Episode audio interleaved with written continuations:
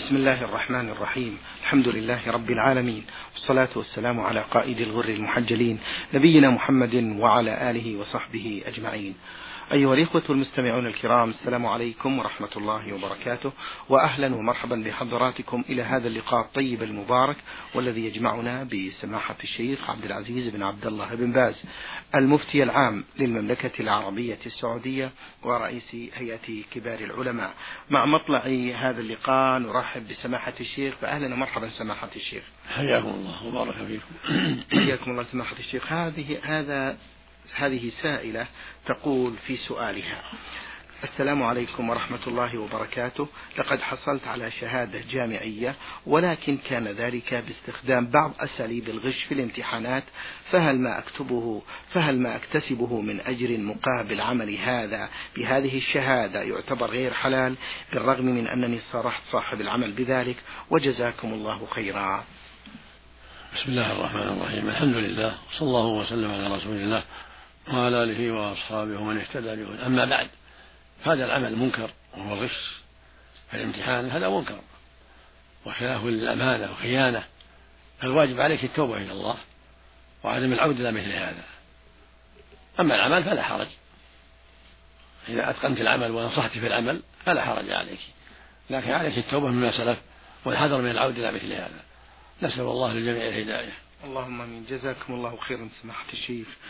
آه، سائل عين ميم ألف عين ألف ميم يقول بأنه يعمل عند أحد المقاولين بمهنة محاسب ولكنني يقول علمت أن ماله فيه شيء من المكاسب المختلطة من الحرام والحلال فهل ما أخذه منه كأجر مقابل عملي الذي أؤديه على الوجه المطلوب يشوبه شيء من ذلك الحرام أم لا؟ وجزاكم الله خيرا. إذا كان مال الرجل مختلطا فلا حرج على من أكل من ماله وقت الوليمة أو عامل في أي معاملة لا حرج في ذلك. لأنه ثبت عن النبي صلى الله عليه وسلم أنه اشترى من طعام يهودي من من يهودي طعاما ورهنه بيعه والله سبحانه حلل لنا طعام أهل الكتاب وهم يتعاطون الربا أموالهم مختلطة. ومع هذا أحل الله لنا طعامهم. كما قال جل وعلا اليوم أحلكم الطيبات وطعام الذين أوتوا الكتاب حل لكم وطعامكم حل لهم. وأهل الكتاب هم اليهود والنصارى وفي طعامهم ما فيه من الربا وغيره. أما إذا علمت أن هذا المال كله حرام وأن كسبه كله حرام فلا تأكل من كسبه من ماله. من طعامه إذا علمت أن كل كسبه حرام. أما إذا كان المال مخلوط عنده كسب جيد وعنده كسب ردي فلا حرج في الأكل من طعامه نعم. أحسن الله إليكم سماحة الشيخ. السائلة من المدينة النبوية نجلاء تقول في هذا السؤال آه، تقول أنا لست محجبة الحجاب الشرعي ولكنني متحشمة بثوب يسمى الشارب يوضع على الرأس وألبس بلوزات طويلة آه، مغطية للجسم. فهل هذا يسمى تبرج؟ تقول السائلة أنا لست محجبة الحجاب الشرعي ولكنني متحشمة بثوب يوضع على الرأس يسمى شارب وهو طويل وألبس بلوزات طويلة فهل هذا يسمى تبرج؟ يقول الله جل وعلا في كتابه العظيم وقرنا في بيوتكن ولا تبرجن تبرج الجاهلية الأولى. قال العلماء رحمه الله في تفسير الآية التبرج وإظهار بعض المحاسن والمفاتن هذا التبرج. فإذا كان يظهر منك الوجه أو الشعر أو الصدر أو الرجل أو اليد هذا نوع من التبرج. أما إذا كنت مستورة فلا حرج عليك. إذا كنت مستورة لا يظهر منك شيء فلا حرج عليك ولا ولا يسمى تبرجا. وجود الملابس الظاهرة التي يعتاد الناس لبسها في البلد فلا حرج عليك. لكن تجنب الألبسة التي تلفت النظر وربما تسبب الفتنة تجنبها هو المطلوب وهو الذي ينبغي إبعادا عن الشر. وأما التبرج الذي نهى الله عنه فهو إظهار بعض المحاسن بعض ما يفتن الرجال من وجه أو رقبة أو شعر أو صدر أو رجل أو نحو ذلك. سماحة الشيخ حفظكم الله المرأة المسلمة مستهدفة من أعدائها بما هل من كلمة توجيهية للأخوات المسلمات؟ نعم نوصي أخواتنا المسلمات جميعا بتقوى الله والتعاون على البر والتقوى والحشمة والحجاب وعدم التبذل وعدم إظهار المحاسن. هذا الواجب على جميع المسلمات التحفظ والحرص على العفة والبعد عن أسباب الفتنة. كما قال الله جل وعلا وقارنا في بيوتكن ولا تبرجن تبرج الجاهلية الأولى وأقمنا الصلاة وآتنا الزكاة وأطعنا الله ورسوله. قال سبحانه وإذا سألتمون متاعا فاسألوهن من وراء الحجاب. ذلكم أطهر لقلوبكم وقلوبهن. قال تعالى يا أيها النبي قل لأزواجك وبناتك ونساء المؤمنين يدنين عليهن من جلابيبهن. ذلك أدنى أن يعرفن فلا يؤذين. وقال صلى الله عليه وسلم أيها امرأة أصابت بخورا فلا تسلم معنا العشاء. فالواجب على النساء التستر والتحجب وعدم لبس اللباس الفاتن أو الطيب الذي يظهر للرجال في الأسواق كل هذا يجب الحذر منه. فتكون في ملابس غير فاتنة وتكون مستورة وليست متطيبة عند خروجها للسوق. كل هذا مما يلزم المرأة بعدا عن الفتنة وحرصا على أسباب السلامة. نعم. أحسن الله إليكم سماحة الشيخ. السائلة في آخر أسئلتها تقول اعتمرت عمرة ولكنني أريد أن أعمل عمرة لوالدي المتوفى. ما هي الأمور التي يجب علي في مثل هذا العمل؟ وكيف أنوي لوالدي عند الإحرام؟ المعتمر عن غيره كالمعتمر عن نفسه والحاج عن غيره كالحاج عن نفسه. يفعل ما يفعل لو حج عن نفسه أو اعتمر نفسه يحرم من الميقات إذا كان خارج المواقيت. إذا مر بالميقات ينوي الحج عن أبيه أو غيره من الأموات أو العاجزين لكبر السن أو مرض لا يرجى بره ينوي في قلبه ويقول لبيك حجا عن فلان أو لبيك عمرة عن فلان ثم يلبي التلبية الشرعية لبيك اللهم لبيك لبيك لا شريك لك لبيك إن الحمد والنعمة لك والملك لا شريك له ويستمر في التلبية ثم يؤدي الطواف بالنية عن صاحبه والسعي عن صاحبه وهكذا في الحج رمي الجمار وفي عرفة وغير ذلك. ينوي الأعمال كلها عن صاحبه بالنية بقلبه. والحمد لله سواء كان حج عن أبيه أو عن أخيه أو عن غيره من الأموات أو عن أبيه العاجز الشيخ الكبير الهرم أو أمه العاجزة أو غيرهما ممن لا يستطيع الحج والعمرة لكبر سن أو مرض لا يرجى برة. بالنية بنية القلب. إلا أنه يستحب له عند الإحرام أن يقول لبيك عن فلان لبيك حج عن فلان أو لبيك عمرة عن فلان. والبقية النية كافية نية القلب تكفي. نعم. سماحة الشيخ يستفسر الحقيقة كثير من الناس عن إهداء ثواب الأعمال فما حكمها وما هو أفضل شيء يعمله الإنسان لوالديه المتوفى؟ الوارد في الأحاديث إنما هو الصدقة عن الميت وعن الحي والحج عن الميت وعن والعمرة عنه وعن العاجز لكبر سن أو مرض الله يرجى بره هذه والدعاء كذلك. أما كونه يصلي عنه أو يصوم عنه غير مشروع. المشروع أن يدعو له ويتصدق عنه هذا مشروع. أما الحج عن الميت أو العاجز أو العمرة عنه فلا بأس. وهكذا الصدقة عن الحي والميت صدقة طيبة ونافعة للحي والميت. هكذا الدعاء للحي والميت. نعم. تقول السائلة هل صلاة الصبح فرض أم نفلا؟ ومتى وقتها؟ أرجو الإيضاح في ذلك. جزاكم الله خيرا. إيش؟ تقول هل صلاة الصبح فرضا أم نفلا؟ ومتى وقتها؟ أرجو الإيضاح في ذلك. مأجورين. صلاة الفجر أحد الفرائض الخمس إحدى الفرائض الخمس بإجماع المسلمين. يجب على كل مكلف وعلى كل مكلفة أداء الصلاة الخمس الفجر اثنتين والظهر أربع ركعات والعصر أربع ركعات والمغرب ثلاث ركعات والعشاء أربع ركعات. يجب على جميع المكلفين من الرجال والنساء المسلمين يجب عليهم أن يصلوا هذه الصلاة الخمس بطمأنينة وإخلاص لله يصلي الفجر ركعتين يقرأ الفاتحة وما تيسر معها في الأولى ثم يركع ويطمئن ثم يرفع ويعتدل ويطمئن ثم يسجد سجدتين ويطمئن فيهما ويقول فيها سبحان ربي الأعلى ويقول في الركوع سبحان ربي العظيم ويجلس بين السجدتين ويطمئن ويقول رب اغفر لي رب اغفر لي ويطمئن ويعتدل بعد الركوع وهو واقف مطمئن بعد الركوع قبل أن يسجد ثم الركعة الثانية كذلك في الفجر ثم يجلس ويقرأ التحيات المعروفة ثم بعد قراءة التحيات والصلاة على النبي صلى الله عليه وسلم يتعوذ بالله من عذاب جهنم ومن عذاب القبر ومن فتنة المحيا والممات ومن فتنة المسيح الدجال ويدعو بما يتيسر من الدعاء. ومن ذلك اللهم أعني على ذكرك وشكرك وحسن عبادك ثم يسلم تسليمتين. السلام عليكم ورحمة الله يمينه السلام ورحمة الله يسارة. وفي الظهر أربع ركعات. صلي ركعتين بالفاتحة وما تيسر معها. ثم يجلس الشهد الأول يقرأ التحيات إلى الشهادتين وإذا صلى على النبي صلى الله عليه وسلم يكون أفضل ثم يقوم يأتي بالركعة الثالثة والرابعة. والعصر كذلك والعشاء كذلك أربع ركعات. أما المغرب فثلاث. يصلي ركعتين ويجلس الشهد الأول ثم يقوم ويأتي بركعة ثالثة. ويجلس التشهد الأخير بعد صلاة النبي والدعاء يسلم. المغرب هكذا. إلا المسافر فإنه يصلي الظهر ركعتين والعصر ركعتين والعشاء ركعتين قصر. المسافر له أنه يصلي الظهر ركعتين يقصرها والعصر ركعتين والعشاء ركعتين. أما الفجر فعلى حالها في السفر والحضر. وهكذا المغرب على حالها في السفر والحضر.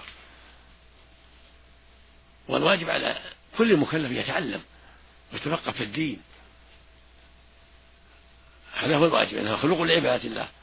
الله يقول سبحانه وما خلقت الجن والإنس إلا ليعبدون. والصلوات من هذه العباده التي أنت مخلوق لها. فيجب أن تعلم ويجب على المرأة أن تعلم تسأل أهل العلم حتى تفقه دين الله وحتى تكون على بينة. وهكذا الرجل.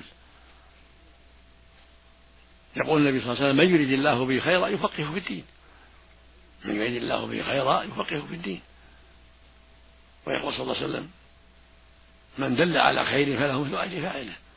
ويقول عليه الصلاة والسلام من سلك طريقا يلتمس فيه علما سهل الله له بطريق الجنة. وأنا أنصح بسماع إذاعة القرآن فيها علم. إذاعة القرآن فيها نور على الدرب للعلماء فيها محاضرات من الجوات علمية مفيدة. أنصح جميع إخواني وأخواتي بالله أن يستمعوا لإذاعة القرآن ويستفيدوا منها وأن يسألوا أهل العلم عما أشكل عليهم من طريق الهاتف التلفون أو من طريق المكاتبة. لابد من التفقه في الدين لابد من السؤال. وفق الله الجميع اللهم آمين. جزاكم الله خيرا على هذا التوجيه المبارك سماحة الشيخ. آه هذا يمني مقيم بالرياض يقول آه يوجد عندنا مسجد صغير وهو قديم وهو مبني على كتلة صغيرة وفي مكان مهم بالنسبة للقرية. وبعد المسجد مباشرة وباتجاه القبلة توجد مقبرة مسورة في طول ثمانية متر وعرض أربعة متر. هل الصلاة سماحة الشيخ في هذا المسجد جائزة أو من الأفضل أن نغير هذا المكان؟ لا حرج الصلاة قائمة ما دام القبلة ما دام المقبرة خارج المسجد وبينها وبينه حاجز سور. بينها وبينه والمسجد له سور خارج المقبرة فلا حرج. المقصود المسجد الذي قدامه المقبرة محجوزة مسورة لا يضر والحمد لله. أن الذي لا يجوز أن تكون القبور في المسجد. هذا هو المنكر. أما كونها مقبرة خارجية والمسجد محجوز عنها فلا يضر ذلك. الله إليكم. منذ فترة طويلة أفطر الشخص في نهار رمضان متعمدا ولم يقضي حتى الآن مع العلم بأنه مستمر في الغربة هنا في المملكة. ما يقول؟ منذ فترة طويلة أفطر الشخص في نهار رمضان متعمدا ولم يقضي حتى الآن مع العلم بأنه مستمر في العمل في الغربة يعمل هنا في المملكة. ماذا يجب على هذا الشخص وماذا يفعل؟ يجب عليه أن يقضي الأيام التي أفطرها مع التوبة إلى الله ويجب عليه يصوم كل ما دخل رمضان مع الناس. يجب عليه الصوم ويجب عليه قضاء ما أفطر فيه. وعليه التوبة إلى الله مما حصل من الفطر والتأخير. عليه التوبة إلى الله سبحانه وتعالى وعليه قضاء الأيام التي أفطرها وعليه الصوم كل ما دخل رمضان أن يصوم مع الناس. حكم حكم المقيمين. ما دام عزم على الإقامة في البلد للعمل أو لأسباب أخرى يلزمه. أن يصوم مع الناس. أما لو كانت الإقامة محدودة ومسافر وكان محدودة أربعة أيام فأقل فإنه له الفطر ثم يسافر.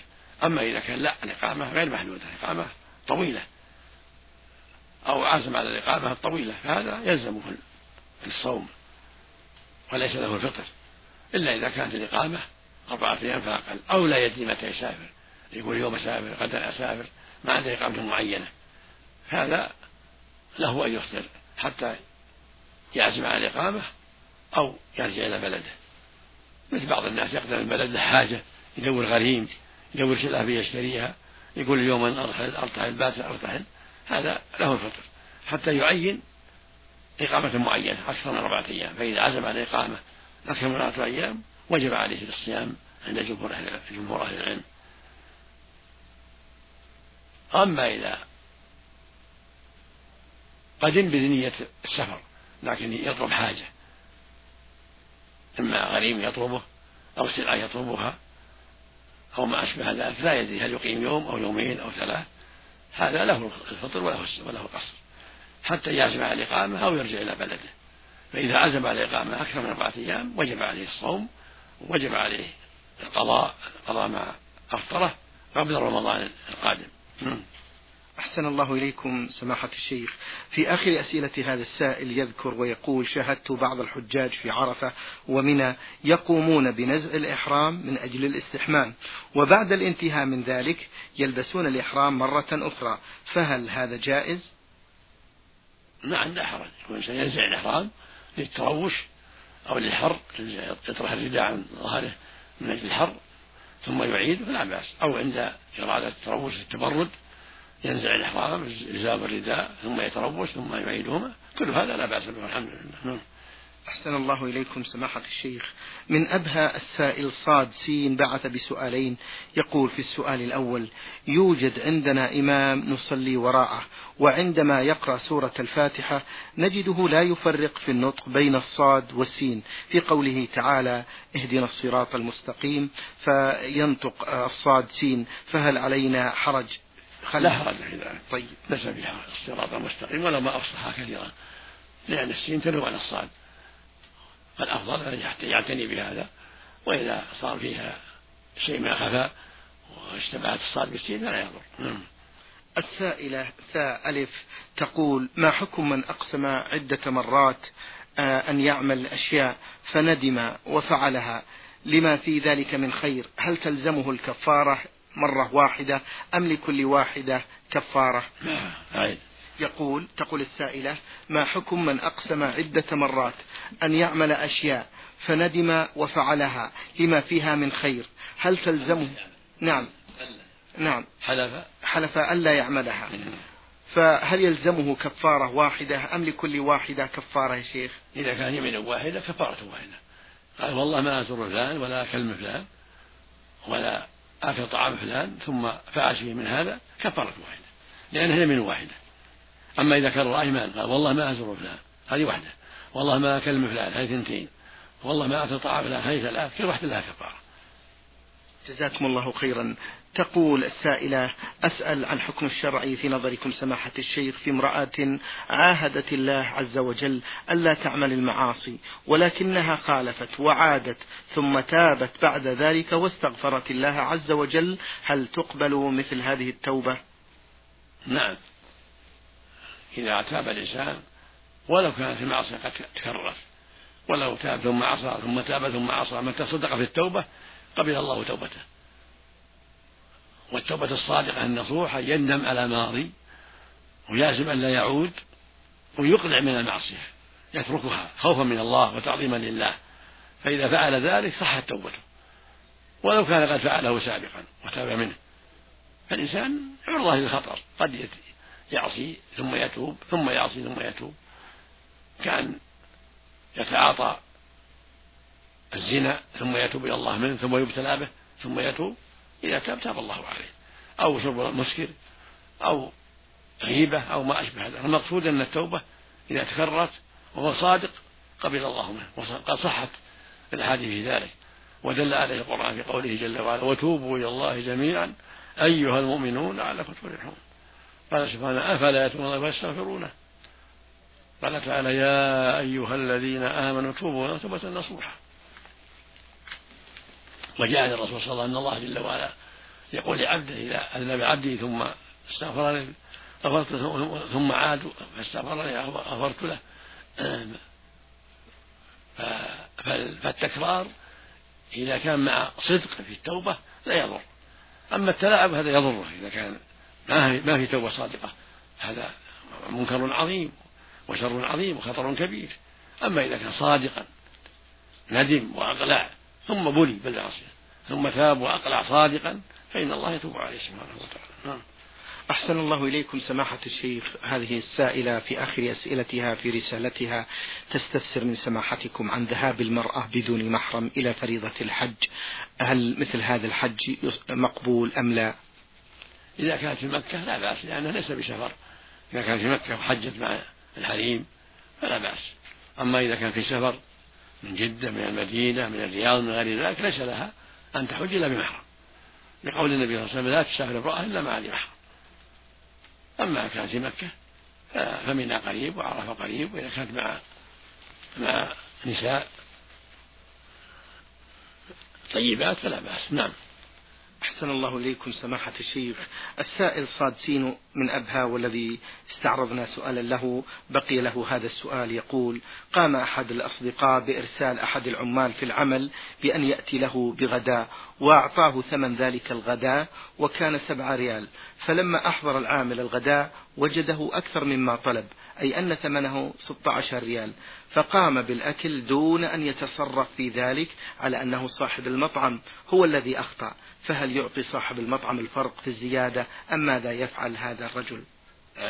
يقول قام أحد الأصدقاء بإرسال أحد العمال في العمل بأن يأتي له بغداء وأعطاه ثمن الغداء وكان سبع ريال. فلما أحضر العامل الغداء وجده أكثر مما طلب أي أن ثمنه 16 ريال. فقام بالأكل دون أن يتصرف في ذلك على أنه صاحب المطعم هو الذي أخطأ. فهل يعطي صاحب المطعم الفرق في الزيادة؟ هذا فيه تفصيل إن كان العامل تبرع بالزيادة لصاحبه فهذا على العامل ولا بأس إذا تبرع بالزيادة. أما إن كان أخطأ غلط قد غلط صاحب المطعم أعطاه ما ما هو بستة عشر وهو غلطان فالواجب أن يعطى الزيادة التي غلط فيها. الواجب على الآكل أن يعطيه الزيادة. فإذا كان فيه طعام بسبعة أو ثمانية وطعام ستة عشر وأعطاه الطعام المعروف أنه بستة عشر فعليه يكمل يعطيه ما زاد لأن غلطه لا يحل له طعامه. أما إذا كان متبرع صاحب المطعم أو العامل المتبرع فلا بأس. نعم. أحسن الله إليكم سماحة الشيخ. هذا الأخ السائل من سوريا من دمشق يقول ما معنى الدعاء واغسلني من خطاياي بالماء والثلج والبرد؟ على ظاهره يطلب من ربه يغسله الماء والثلج والبرد. يعني أن ينقيه من الذنوب نقاء تاما. نعم. يقول سماحة الشيخ في دعاء الاستفتاح استفتاح صلاة الليل هل نردده في كل ركعتين؟ وهل نردده في الركعتين التي يقرأ فيهما بسبح اسم ربك الأعلى وقل يا أيها الكافرون؟ وكذلك في الركعة التي يقرأ فيها قل هو الله أحد؟ نعم السنة الاستفتاح في كل في كل الصلوات. سبحانك اللهم وبحمدك وتبارك اسمك وتعالى جدك ولا إله في جميع الصلوات التراويح وغير التراويح. مستحب ولو ترك فلا بأس لكن مستحب إذا كبر تكبيرة في كل تسليمة يقول سبحانك الله لأنه مختصر. هذا استفتاح مختصر. وإن استفتح بغيره من الاستفتاحات الصحيحة الثابتة عن رسول الله فلا بأس. ولو ترك فلا حرج. لكن إذا أتى به الإمام والمأموم فهذا أفضل. وإن كان الإمام شرع في القراءة فإن المأموم لا يستفتح ينصت. لكن لو سكت الإمام بعد الباب بعد تكبيرة الإحرام فالسنة أن يأتي بالاستفتاح. الإمام والمنفرد. الإمام والمأموم. لكن لو شرع الإمام بعدما كبر ولم يستفتح فالمأموم ينصت ولا يستفتح. لقوله صلى الله عليه وسلم وإذا قرأ فأنصتوا. نعم. أحسن الله إليكم سماحة الشيخ. هل ورد أحاديث في قراءة سورة الأعلى والكافرون والإخلاص آه، في الشفع والوتر آه، وهذا في رمضان؟ وماذا يلزم الإمام في رمضان؟ هل يستمر في قراءة هذه السورة شيخ؟ نعم ثبت عن وسلم كان يقرأ في الساعة الأخيرة بسبح والكافرون وقل هو الله أحد. إذا أوتر بثلاث قرأ في الأولى بيسبح في الثانية بالكافرون وفي الثالثة بقول هو الله أحد. هذا هو الأفضل وإن قرأ بغيرها فلا حرج الأمر واسع لأن الله قال فاقرأوا ما تيسر منه. وإذا سرد الركعات سلم كل اثنتين ثم أوتر بواحدة فكل ذلك حسن وإن لم يقرأ سبح الغاش المقصود أنه يصلي ثنتين ثنتين ثم يؤتي بواحدة. والأفضل في الواحدة يقرأ فيها بعد الفاتحة قل هو الله أحد. كأشم بالنبي عليه الصلاة والسلام. ولو قرأ بغير ذلك فلا حرج. يعم قوله جل وعلا فاقرأوا ما تيسر منه. وقوله صلى الله عليه وسلم للمسيء ثم اقرأ بما تيسر منها من القرآن. فالأمر في هذا واسع والحمد لله. أحسن الله إليكم وبارك فيكم سماحة الشيخ. هذه أخت سائلة أرسلت في هذا السؤال تقول سماحة الشيخ ما حكم ما يسمى بتسريحة الشعر بالنسبة للمرأة؟ علما بأن شعر المرأة يجمع في مؤخرة الرأس ويرفع قليلا دون أن يصل إلى قمة الرأس. وهل هذا يدخل في حديث صنفان من أهل النار؟ ما الحكم؟ تقول ما حكم ما يسمى بتسريحة الشعر بالنسبة للمرأة علما بأن الشعر ما يسمى نعم. بتسريحة الشعر علما بأن الشعر سماحة الشيخ يجمع في مؤخرة الرأس ويرفع قليلا دون أن يصل إلى قمة الرأس وهل هذا يدخل في حديث صنفان من أهل النار الظاهر والله أعلم أنه لا يدخل لأن في الحديث الصحيح صنفان من أهل النار لا مرهم بعد رجال بأيديهم سياط يضربون بها الناس ونساء كاسيات عاريات مائلات مميلات رؤوسهن مثل أسنة البخت البخت. لا يدخلن الجنة ولا يجد ريحها وأسنة البخت البختية الناقة البختية لها سلامان بينهما فجوة بينهما منخفض. وهذا الذي يربط في مؤخر الرأس يضم بعض الشعر في مؤخر الرأس لا يتفق مع أسماء البخت المذكورة. ولكن تركه أحسن. تركه أفضل وأبعد عن الشبهة كن يترك جدايل هذا أولى وأحوط وأبعد عن الشبهة في التشبه بهؤلاء النسوة. شكر الله لكم سماحة الشيخ وبارك الله فيكم وفي علمكم ونفع بكم الإسلام والمسلمين. أيها الإخوة المستمعون الكرام أجاب عن أسئلتكم سماحة الشيخ عبد العزيز عبد العزيز بن عبد الله بن باز المفتي العام للمملكة العربية السعودية ورئيس هيئة كبار العلماء. شكر الله لسماحته وبارك الله فيه. وفي الختام تقبلوا تحية زميلي مهندس الصوت فهد العثمان والسلام عليكم ورحمة الله وبركاته.